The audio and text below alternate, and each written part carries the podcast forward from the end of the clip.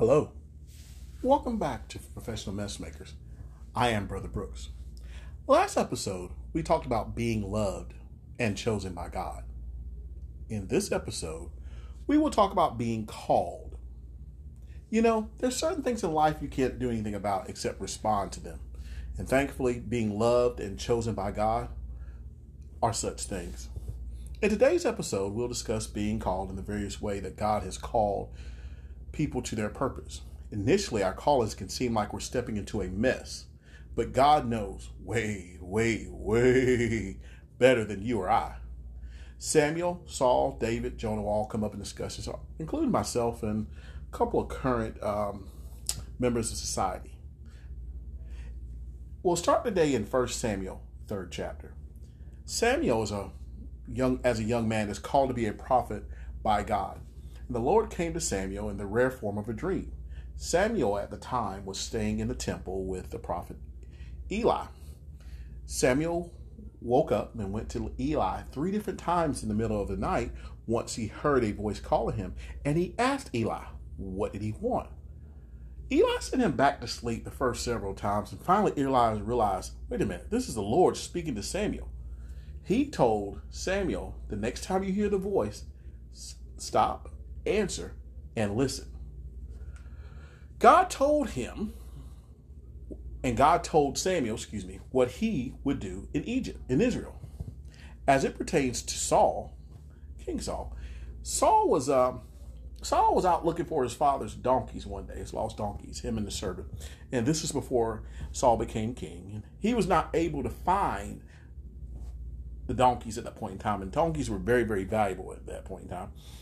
And for they had a purpose, just like we do. But anyway, the servant uh, suggested that they asked Samuel, since Samuel was a prophet known to have visions that were true. Well, just as Saul arrived into Samuel's presence, the Lord touched Samuel's spirit and stated, This is the young man I told you about in last night's dream. This is the one who's who will be appointed to be the king of Israel. And this was found in 1 Samuel, the 9th chapter, 17th verse. I would like to imagine that everyone nowadays know the story of David, how David came to be king. However, in talking to a young lady the other day, uh, she didn't even know the story of two fish and five loaves. Took me back for a minute, and you know, and um, we enlightened each other about a couple of things through that conversation. God was definitely present. But in First Samuel, 16th chapter, 1st to 13th verse, Lord told Samuel that Saul would no longer remain king and that a new king would be coming from Bethlehem.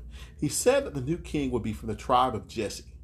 Jesse brought his sons to a planned dinner, uh, not knowing this, as Samuel was prepared to anoint the new king, just as God was stated. Eliab, Jesse's son, walked in, being tall, handsome, well chiseled. And Samuel thought to himself, hmm, this must be the one. And God spoke to Samuel, saying, I have not chosen him.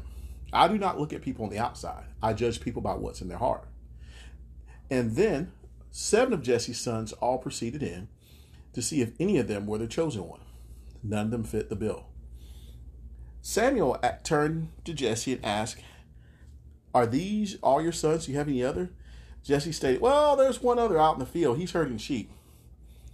Samuel sent for him, and they stood until he came. And when David returned, when David came, excuse me, and entered the room, the Lord stated, This is the one. Stand up and anoint him. And the Lord came into David's spirit and remained with him. And uh, several key points arise at this point right now that we'll, we'll point out. One, Bethlehem is quite the place to make an entry. Whether it was David coming in from the fields or Jesus coming into the world, Bethlehem seems quite the entry point. Two, when the Lord calls you and anoints you, he does not leave you. He stays with you. He provides. He takes over. For David, for example, didn't take over as king till many years later. But if you know the story, the Lord was certainly with him. Whether he was battling Goliath, whether he was dealing with Saul, whether he was playing the harp for Saul, who later wanted to kill him, or bless him to write so much of the Bible that we turn to today for comfort. God has a plan for each of us, and you know it may take us some years to step into, we may run from it like Jonah. But God has a purpose in our walk on earth, and if God has a purpose for us, He will bring us back to that purpose.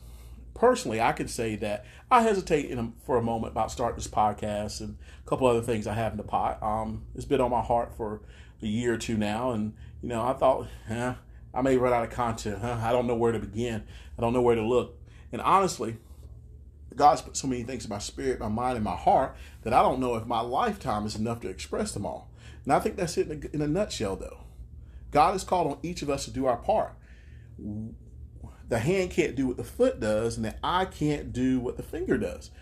But we are not to do everything, as stated in 1 Corinthians 12 chapter. But we are to do our part where we are. Everyone has a purpose, everyone has a part. And yeah, I said we cannot and are not to do everything, and that's a double negative. And uh, please forgive me.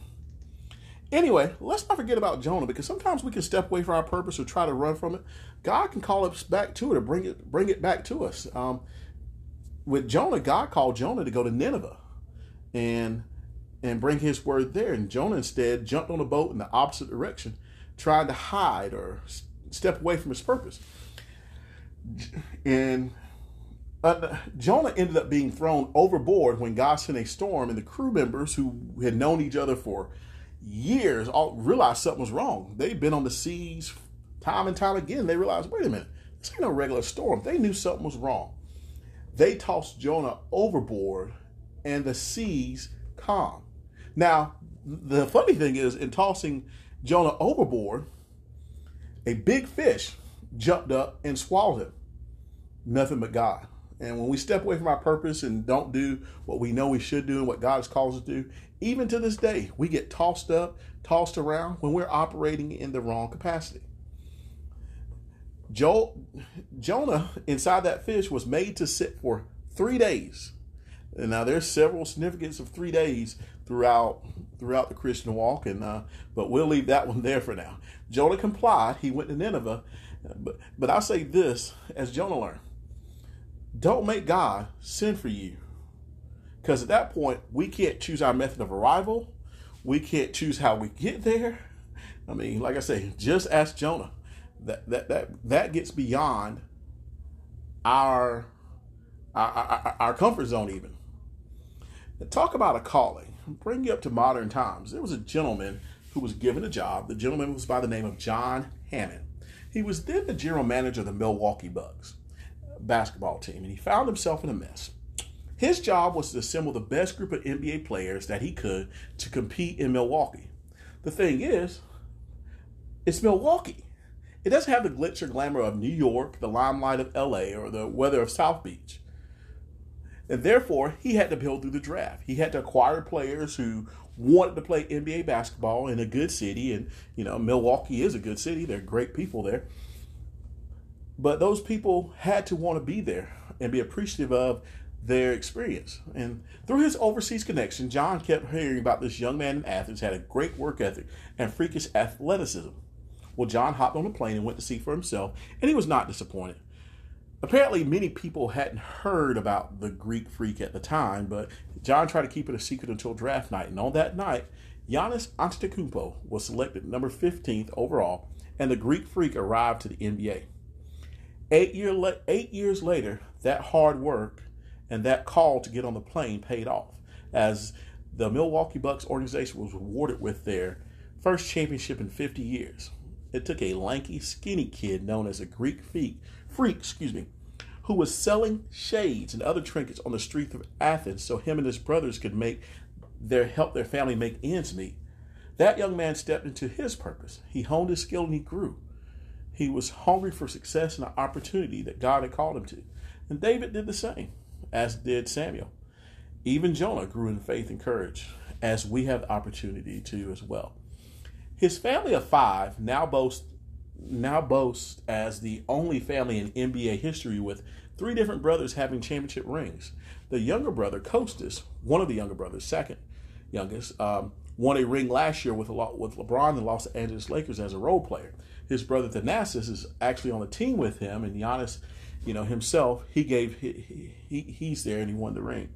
And if you haven't seen any, and if you haven't seen someone stepping and working their purpose, I encourage you to watch Game Six and watch how this young man put on a 50 point performance when his teammates were off, when other people, even on the other team, was off. You watched him will himself and his team to victory. You watch him, and if you watched it, I mean, it is a even though it's basketball and even though it's entertainment, you see someone not only step into his purpose, but after celebrating, this young man sat down and said, Guys, if you work hard and believe and give God the glory, you can reach your dreams. He used that opportunity to encourage others. And we're all called in some capacity.